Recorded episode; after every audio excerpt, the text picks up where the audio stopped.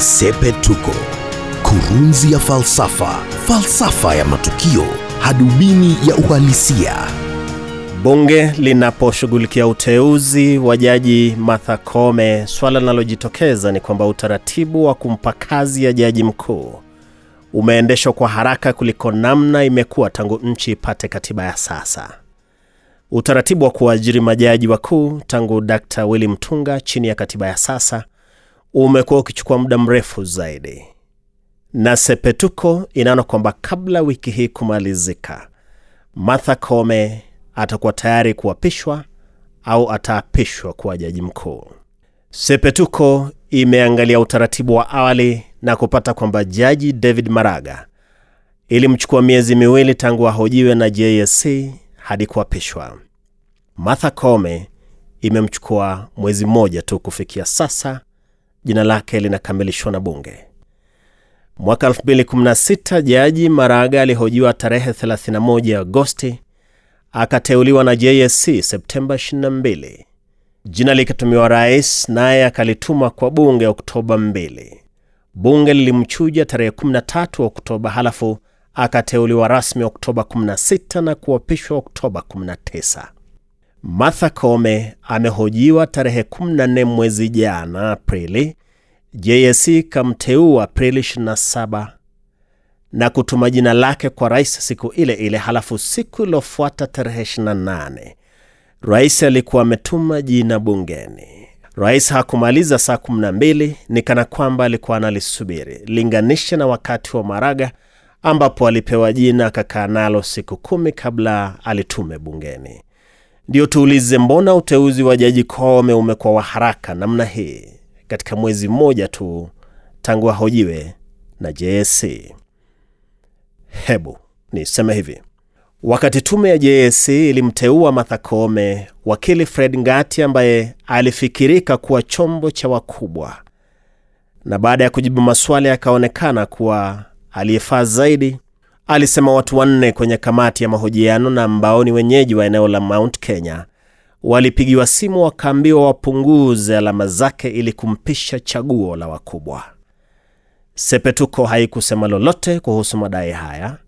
Sepetuko ilisubiri kuona utaratibu unakwenda vipi, maana wakati ndio husema ukweli, wakati ndio msema kweli. Sasa ukweli wa aliyoyasema Fred Ngatia umeonekana kupitia namna ambavyo utaratibu wa kumpa Martha Koome wadhifa wa jaji mkuu umeharakishwa. Ndio tuseme, wakati JSC ilimteua Koome mwezi jana, tulisema hakuwa ndiye bora kwenye mitihani iliyofanywa na tume. Mitihani hiyo ilipeperushwa moja kwa moja, ndipo Wakenya waelewe ubora wa watu waliokuwa wanahojiwa kuwa jaji mkuu. Wakenya walifuatilia mahojiano na baadhi walisema kulikuwa na watu wengine wawili watatu hivi waliokuwa bora kuliko jaji Koome.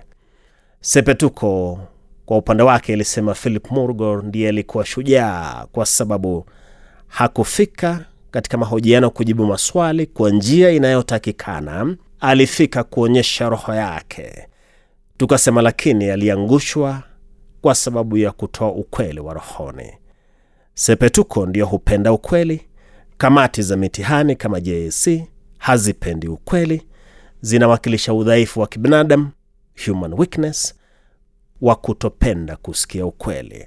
Ndiyo tuseme kumekuwa na msukumo wa wenye nguvu kwenye utaratibu mzima wa kujaza wadhifa wa jaji mkuu, na kuna uwezekano iliamuliwa wampe jaji Koome kwa sababu kuu zaidi ni wa kike na ilivyo desturi, kizazi cha sasa cha wanawake kote nchini kitasimama naye iwe alifaa au hakufaa.